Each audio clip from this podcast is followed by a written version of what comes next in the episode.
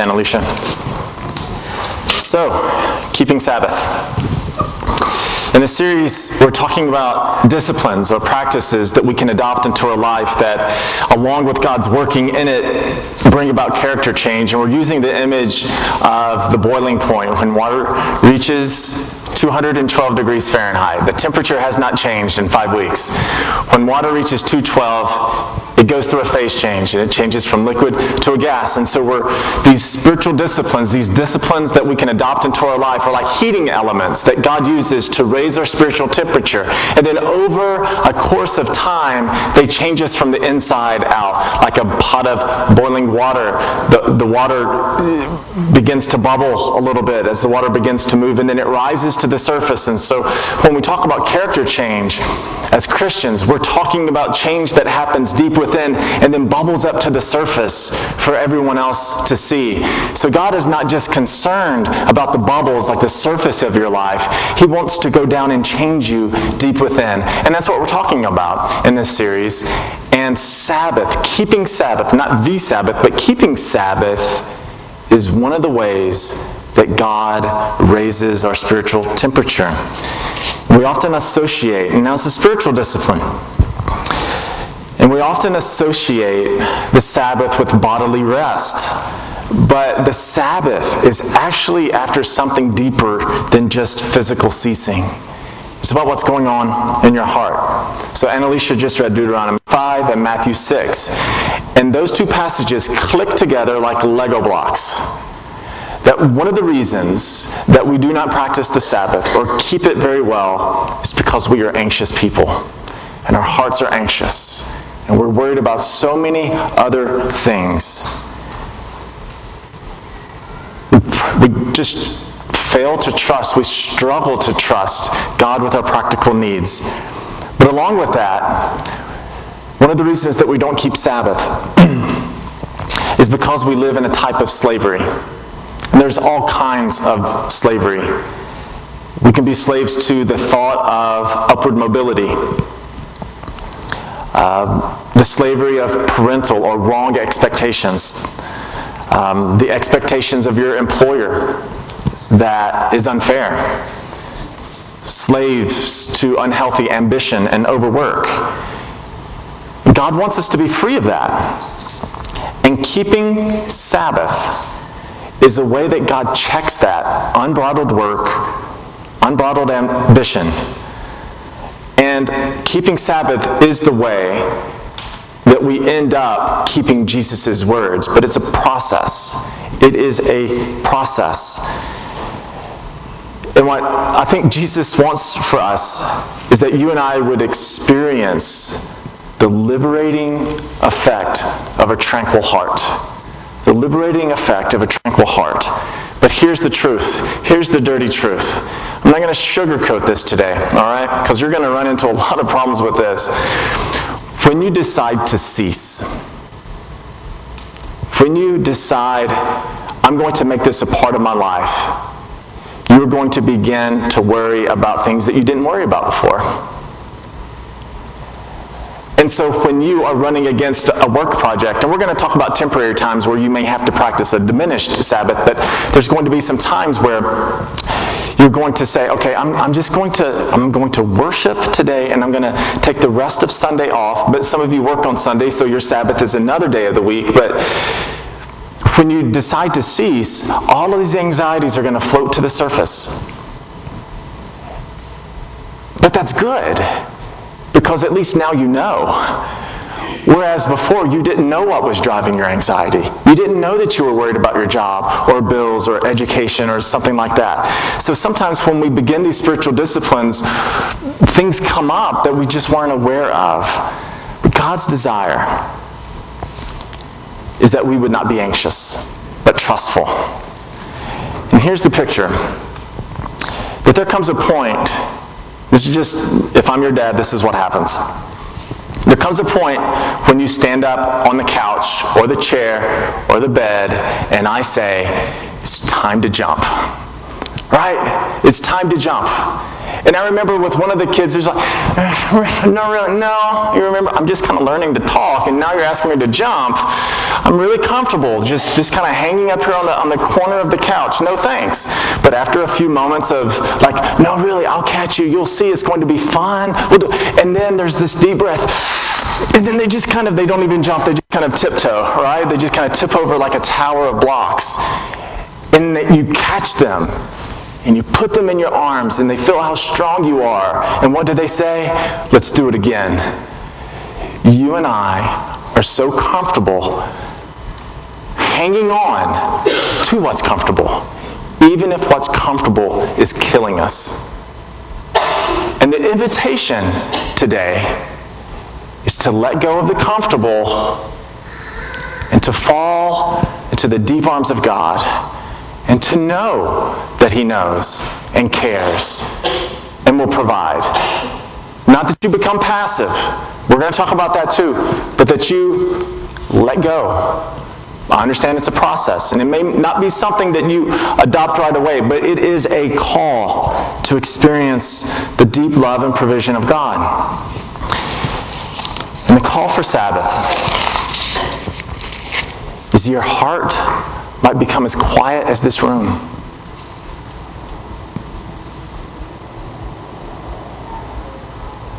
And that even as you work, and even as you rest, you will know that God sees you, cares for you, and loves you.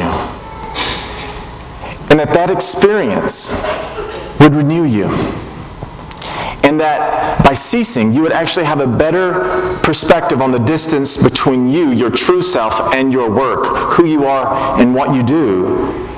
And that that distance and that space and that ceasing and that renewal would inspire you and that it would renew you and give you great thoughts about how you're going to invest the next six days or the next season of your life. That's what we're talking about when we talk about the Sabbath. So, what we're going to talk about is from Deuteronomy 5, the basis of the Sabbath. Then in the middle portion, we're going to talk about how Sabbaths, plural, Sabbaths can look yours, mine, someone else's. And then we're going to finish our time talking about the Lord of the Sabbath. Jesus calls himself the Lord of the Sabbath, the person who gives us rest. So let's talk about the basis of the Sabbath. In Deuteronomy 5, they are told, the Israelites are told, and therefore we are told, that we were to keep two foundational truths in our mind. First, that after the works of creation, God took time to cease and enjoy it. He took time to cease and to enjoy it. God ceased. That's foundational point number one. And number two, that verse 15, we read that the Sabbath is an announcement of the freedom of burdensome toil, of slavery. So that's what we're going to talk about in our first section here. God ceased. On each day of creation, God finished that particular work, and then he said, It is good. And then when he finishes creating man, at the very end, he says, It is very good. God enjoys his handiwork. There was a moment when God stopped and he reflected upon his handiwork and he enjoyed it. He said, It's good. It's good. And part of work, part of work is the completion and enjoyment of it. If you don't take a Sabbath, you really can't stop, get that perspective, and truly enjoy it. And I'm glad that God sees because there's something profound and true about it that we actually need as human beings. We need distance between ourselves and what we do for our work. You need that distance. You are not your job. We need time, we need space to consider our methods how we would we look at the work that we've accomplished and we kind of reflect this is how I could do it better. When I did this portion of the project, I was really anxious, but now I see that that anxious anxiety was misplaced. Like, why did I ever worry about that? But if you don't take time to reflect and keep Sabbath, then you're never going to have that opportunity to get down below the surface of your life to see all of the anxiety and kind of dis-ease that you have going on under there. And then also the Sabbath is not just that, that what I would consider like the negative component, but it's also time to enjoy, to enjoy God, to worship, to enjoy the people around you, to enjoy the fruit of your work. It feels good to complete a project, doesn't it? It feels good to complete a project, to have an idea, to create a plan, to execute it, and then say, it didn't go perfectly, but it almost did. It feels good to be able to say that. Over the past few years, I've adopted something akin to a Sabbath on Sunday mornings where I will preach six to eight Sundays in a row, and then someone else will come and preach. And it's kind of a sermon Sabbath, okay? And I have to differentiate, I have to separate myself. I am not a sermon making machine, okay? I am not a sermon making machine. And so when I hear someone else preach, I realize the world spins without me, and that God's word comes it's beautiful. But just like I need that separation between what I do and who I am, you need that separation between who you are and what you do. My identity is not anchored to a task.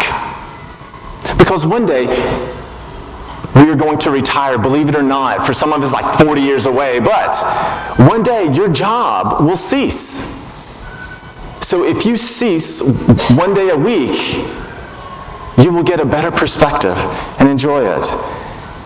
So, you need space and perspective so that in a non hurried way, you can think about yourself, your craft, your career, and how you might spend the next six days of your life or the next season of your life thinking about how you might better utilize it. Don't you want that? Don't you want that?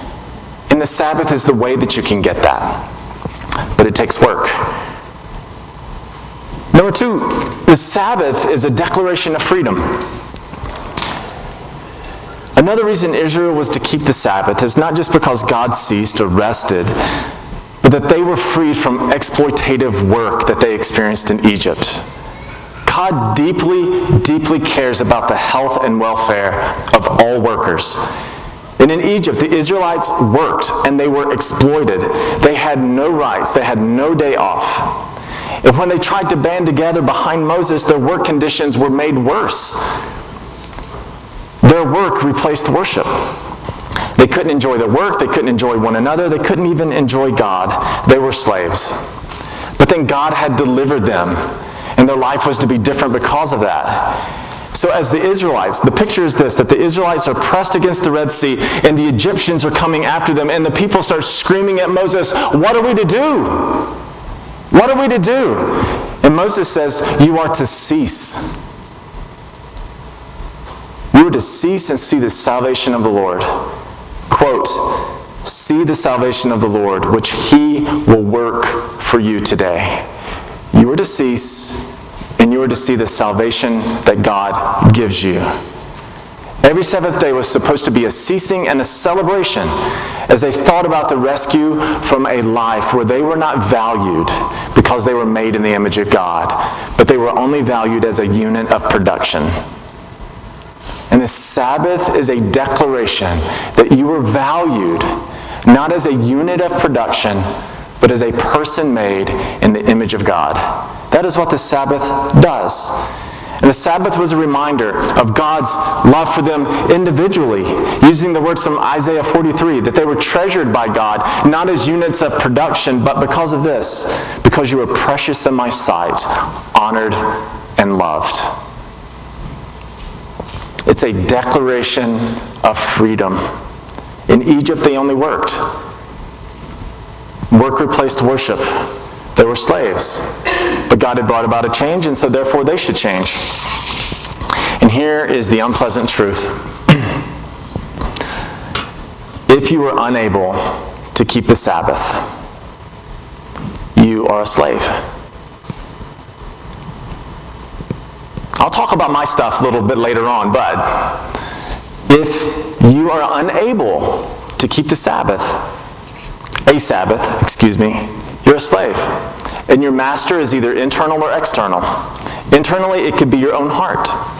You could be ruled by greed, haughty ambition, insecurity, upward mobility, that you tie your life to a certain position in an organization or something like that. Or it could be Sometimes we associate uh, maybe not keeping a Sabbath because of overwork, but it could be that you are a slave to sloth and comfort, and you don't utilize your time correctly the other days of the week. And so, therefore, all the things that you didn't take care of when you had the opportunity pile up, and so you do that on Sabbath also.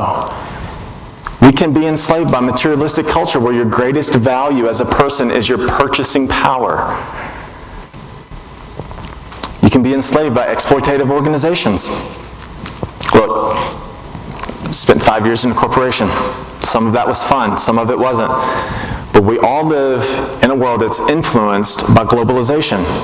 In a hyper connected world, and it puts more pressure on you as a professional to justify your position in a company or in the marketplace. I realize that. I realize that. But even in the midst of that, we're called to somehow keep Sabbath. And we need to realize that if we aren't careful, slowly, over time, these masters, whether they're internal or external, they will, be, they will abuse you worse than Pharaoh. Because you know why? Pharaoh never lied. Pharaoh never lied. You're never getting out. You will do menial tasks. You will do this. They knew what they were going to get with Pharaoh. In the marketplace, you were promised this blessedness of promotion and financial invest, uh, advancement if you simply bring your offering of overwork and you collapse all personal boundaries and you lay it at that altar. And it's a promise. It's a promise in which you either willingly trust or distrust that. Or you willingly weigh, I'm willing to do that and it not work out, or to it work out. But if you aren't careful, I'm not saying this is your situation, but I am saying that if you aren't careful, you can become enslaved. When I was working for a software company, you know, there's like the chronic overworker. Like, hey, how's your week? I've worked 80 hours already. Really? It's only Monday. And you wonder how efficient that life is. Eventually, that person is going to retire, and then what? You were made for more than work. You there's nothing wrong with ambition. That's why I always say either haughty ambition or selfish ambition or an ambition that's kind of over its bounds. There's nothing wrong with ambition, but sometimes we can misplace our ambition because we're misplacing our hope or our sense of worth. This is hard stuff. It stirs up. When, I'm, when I was studying this, I was like, I really don't want to preach this. I really don't want to talk because it's so hard and it's so complex. But if we want a free heart, one of the ways that it is worked into our life is Sabbath. The Sabbath is a way that these voices are silenced, where all other claims of lordship over us is settled. God owns me.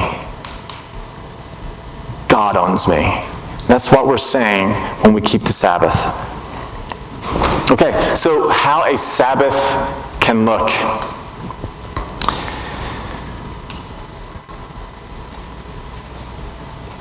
Notice I'm saying keeping Sabbath, not keeping the Sabbath. I realize that some of you work by necessity on the weekends. And so don't think Sunday only. Think Wednesday, if Wednesday is your day off or something like that, okay? So losing, using it a little bit more loosely. But in Exodus 20 and Deuteronomy 5, both of those passages require 24 hours, a day off. Okay? Well, let me talk about it like this.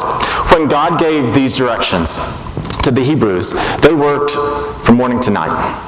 The Sabbath was to begin at night and go to the next sundown, followed by another night's sleep. So it's a day and a half, something like that, of rest. Okay, so you need, I think that you need one full day, one full day, and another half day. And a portion of one of those times should be worship. Everyone's circumstances are different. What a Sabbath looks like for you now may be different than what a Sabbath looks like for you three years from now. Okay? So it's always going to change because you change. God doesn't change, but you change. Your circumstances change. So what you do is going to look different than what I do. I work on Sundays, by the way, and so, so my Sabbath is going to necessarily look different than yours. Every person's situation is unique. Your job, your life, your family ob- obligations, they all differ.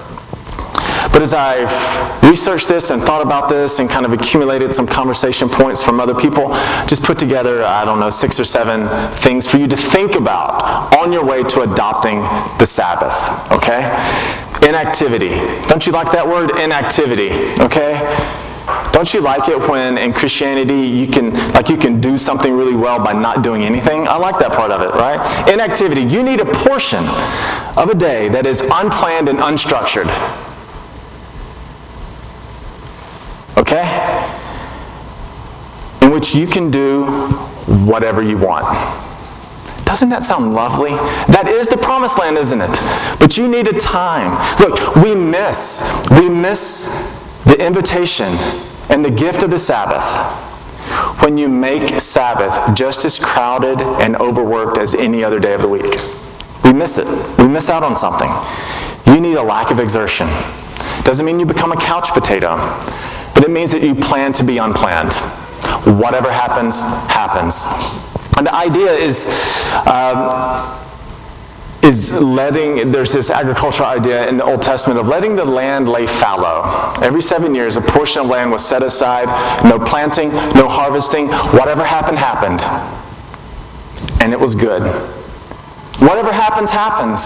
Some of our personalities are naturally like, yeah, whatever, let's just go out. Right? Let's just so some of you it's going to come natural. For some of us it's just not. It's not. But laying the just have a portion of your whatever happens happens. Unstructured, unplanned. Number two, fill your bucket. Fill your bucket. We're going for deep theological terms here. Fill your bucket.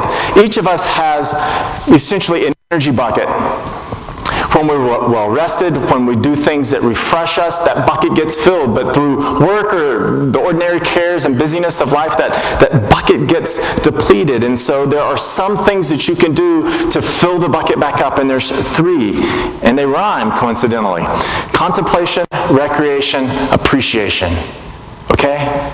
Or CAR, C A R. Contemplation, appreciation, recreation. Contemplation. You need a space in your life I think outside of Sunday morning, where you simply pray and worship, where you have some time apart where you listen to God.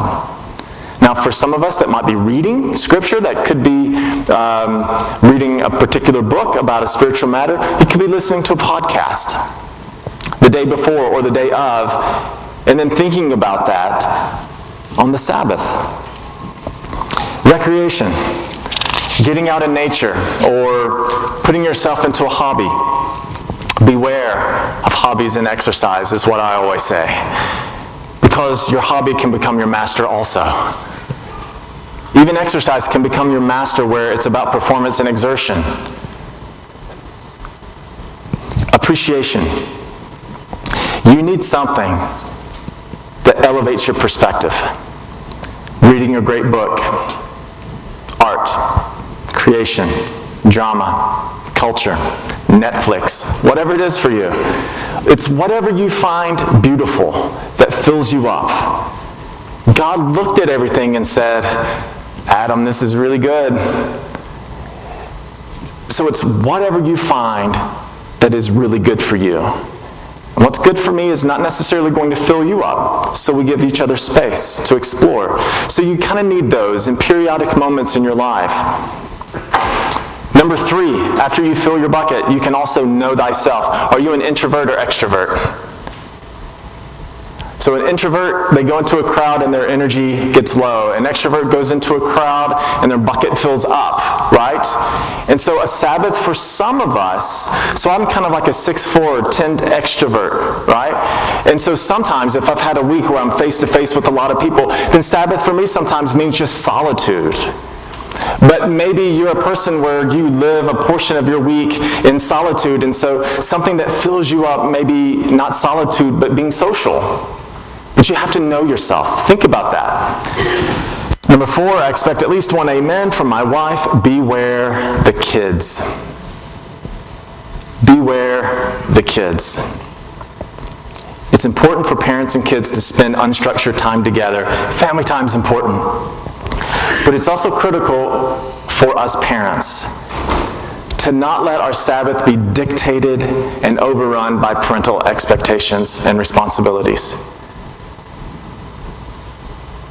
When you're taking them here and there and then doing errands in between.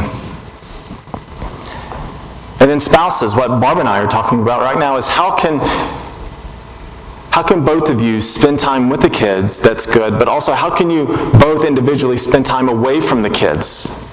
You are more than a parent. You have to take care of yourself without having your life force sucked away. So, number five seasons. There are going to be seasons in your life where you have to you have to voluntarily take on a project something where you have a diminished Sabbath. That's just the reality of our world. Medical residency comes into mind um, finance, law. It seems like at the beginning of every career, the first three or four years, it is like that, where you just have to have a diminished Sabbath. So let's talk about this. Or maybe it's like your first or second year of teaching, right? You wake up early, you cry, go to school, meetings after school, go home, cry. You do lesson plans, cry, you go to sleep, you get up early, right? Yeah, the first three years are hard. It eventually gets better, right? And that's with every career. If you have your own business or try to start your own business, or if you plant a church, it is incredibly time consuming. All you eat and and live is the organization that you're trying to build. And it's really hard. And it's really hard to find time for yourself when the success of the organization and the people you employ is, is essentially falling to your shoulders. There are going to be seasons in your life when it is like that. But even in the midst of that, you need to set aside a portion of your week that is Sabbath. The number one excuse it's just a season. It's just a season. I've never known a season to last a decade. And so you, you need accountability, is what I'm saying. Is that you need input from other people who, and you need to keep the Sabbath so that that becomes a natural rhythm of your life, so that if it's not in your life, something feels like it's missing. Number six, talk and accountability. So I work on Sundays. So Sabbath, uh, Sundays are not a Sabbath for me, okay? It is work. You're kind of chilled and relaxed, and I'm like anxious and just energetic and, and whatever. So it's, it's very different. And so that means that I need another time during the week in which I cease, in which I reflect upon myself and my work. I'm not good at it. I am not good at it. I'm a rookie. Barb, my wife, monitors me. So does Darian.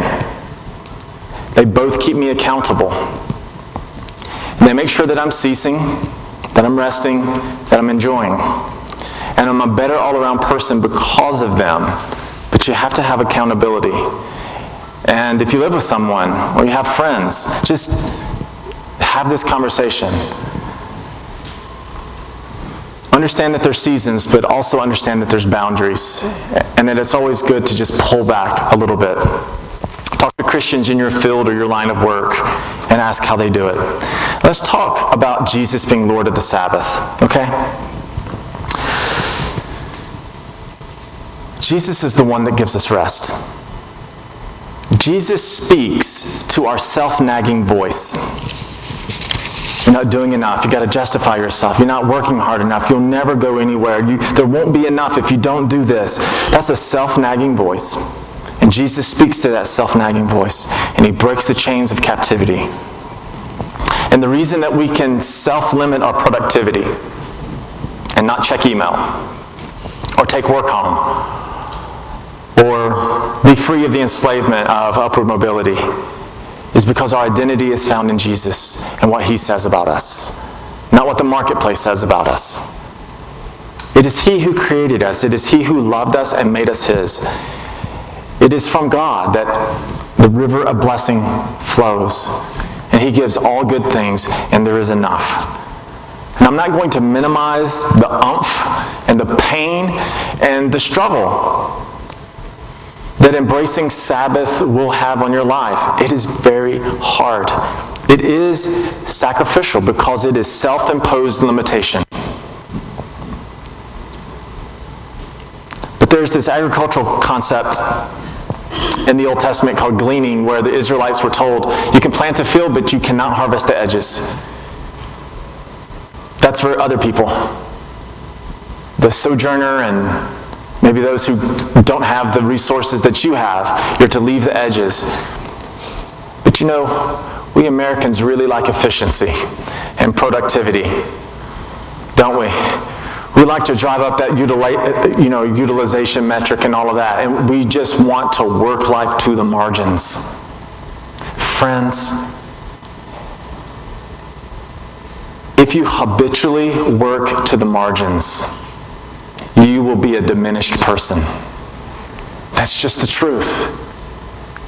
Maybe this means having hard conversations with your employer. I don't know what it means for you, but I'm willing to talk to you about it in a gracious way but it is self imposed inefficiency. God is saying, don't go to the margins. Enjoy the abundance of the middle. There is enough. Enjoy the abundance of the middle. You have six days to do everything else.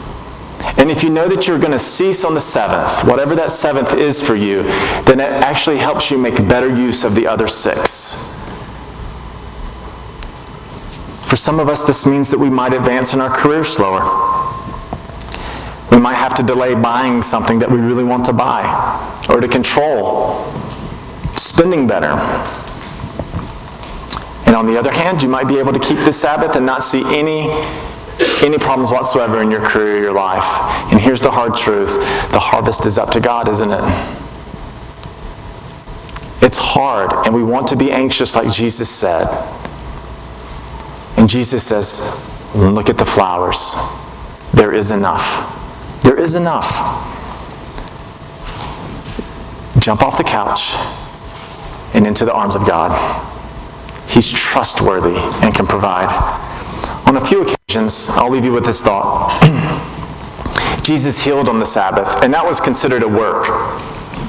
And then Jesus says, Look, Sabbath was made for man, not man for the Sabbath, meaning the Sabbath was given for the benefit of you.